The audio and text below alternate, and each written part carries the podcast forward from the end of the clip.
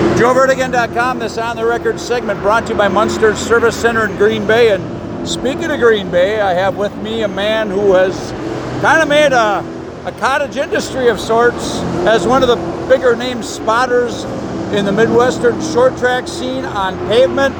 Uh, he worked at racetracks as a corner worker, but he's been doing this for quite a while and uh, he's pretty much on demand, in demand, I should say, on the pavement circuit on super late models and late models. Craig Kovaleski and Craig, talk about how and when this all started for you, where you, you became one of the well known spotters in the region. Well, in 1981, I sat behind Terry Baldry's parents at Kakana. Yep. Started helping them the next year. Radios came in about 1990, Yeah. and we went to Winchester for my first race, and that didn't go so well. Yeah. And I've been doing it ever since. Wow. So, so you you were on Baldry's crew for a while initially, right? Yep. From 81 until he retired in 12, 2012. So were you Terry Baldry's spotter for him too? Starting in 1990. Yep. And uh, how was Terry on the radio? Uh, pretty quiet. A man of few words. Never said a word. No. No, it was just me. Right.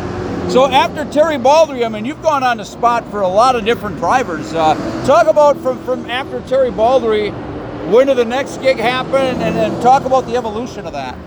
Terry started driving for Dennis Chase in 2012. Okay. And then after that year, Dennis put in some different drivers, and I did that. And then Casey Johnson got in the car in 2015, Right. and I've been doing him and various pro late models at Kakana. This year, I got JJ Vanderloop. So talk about what makes a good spotter. Uh, I mean, I I talk to Dave Depre a lot about radio chatter. Sometimes less is more.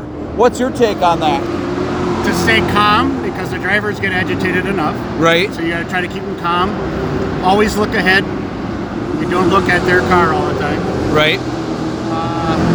Give them some hints on which lane it's going. That's Oh. about it. Right.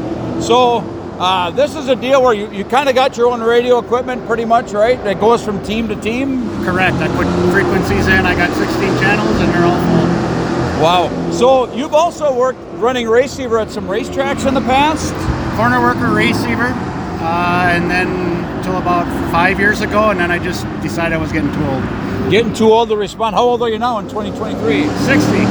Okay. So my next question then is, what what uh, what else can make a good spotter? How does somebody crack into it? Because it's it's not like there's a training course for something like this. Do a lot of guys getting into it maybe have a headset and listen to an experienced spotter to kind of pick up the cues? Talk about that a little bit. There is. There's a few at Kakana that listen to other spotters that have been doing it for a long time. Like uh, I've had a couple listen to me, and I hope that I can teach them a little bit. Right. But the biggest thing is stay calm, right? Gotta have to stay calm. If you get start yelling, and it just doesn't work out. You know, when I when I worked at a lot of racetracks at receivers, I've had some good people that are on receivers. They don't only talk when they really have to, and some feel the need to be on there every lap. To me, I'm thinking if I'm a driver, that would annoy the hell out of me having somebody blaring in my ear. What do the drivers ever say about the spotters? Do different drivers say, "Hey, I want to know this, I want to know that"? Do, do the drivers vary a little bit on what their needs are? Well, receivers was just starting when I was getting out. Right. So I didn't have to deal with that too much. I would say less is more. Yellow lineups. That's about it.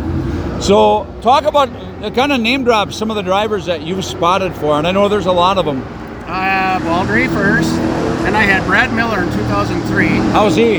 He's the coolest guy in the Oh yeah, JJ Miller's a character, and uh, there's other ones. You did some NASCAR stuff too, right? Yes, I did uh, Jeremy Clements out west, and then road courses at Road America. Did a few of them.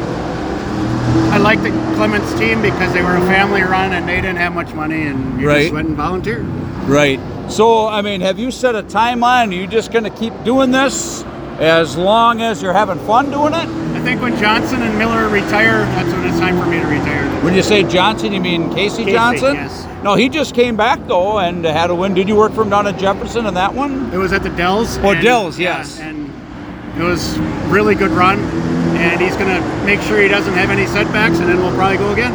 So my next question for you: Have you been able to juggle this stuff with your real job? No problem ever getting off of work for him, or how does that all work? Yes, because I don't get paid vacation, so they don't care when I'm gone. Right. Yeah. So, I mean, and this isn't something you're getting rich doing though. It's because you love the sport, right? Yeah.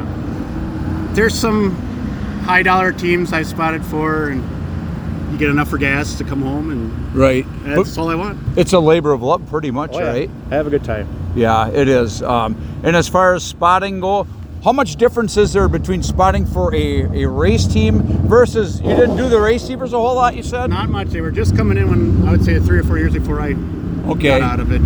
Um, a lot of experience. I had Eddie Munster in uh, pro late model at Kakana. He was fun to work with because he's so laid back.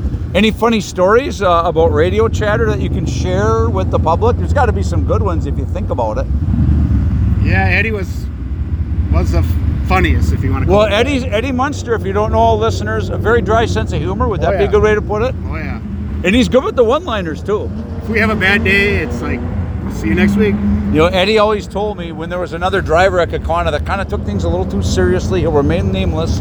Um, Eddie tried he- pulling him aside and talking to him and saying, "Hey, you got to keep this fun for yourself and the crew, otherwise you're not going to have any pit crew left, right?" And that's a big problem these last couple of years is getting crew. A lot Right. of people are staying home because they can't get no help. Right. And on asphalt, super lates and pro lates, it, it's pretty much mandatory every track. You have to have a spotter, don't you? Yes, except up maybe lacrosse is the only one they don't run spotters there. Wow. Just a receiver.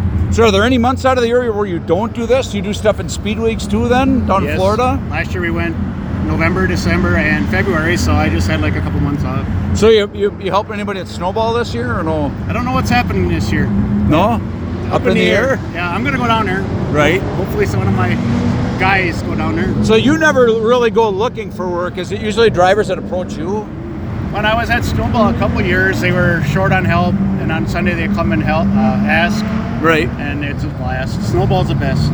Yeah, it's on my For bucket asphalt list. racing. I've never been there. Uh, this year I'm not going to go because during that we're going to Mexico, but that is on my bucket that's better list. It is. Uh, Craig Kovaleski, again, thanks for your time. Maybe one more question. How did you ever get into racing in the first place? Uh, being from Green Bay, was DePere, the Brown County Fairgrounds, ever part of it? Or My no, you're dad- from Michigan area, right? I, we grew up in Bay Settlement. Okay. Eighth grade went to Michigan. Um, my dad drove, drove a coupe in Luxembourg in the mid '60s. Oh wow, and that's how I got. Then we never did anything until I was 16, and then I just started going. wow, and here you are. This is crazy, huh? Yeah. Craig Kovaleski, he's got some spotting to do here at State Park Speedway in Wausau. Have a good uh, call tonight and uh, remain calm on, on the radio, right? Thanks, Joe.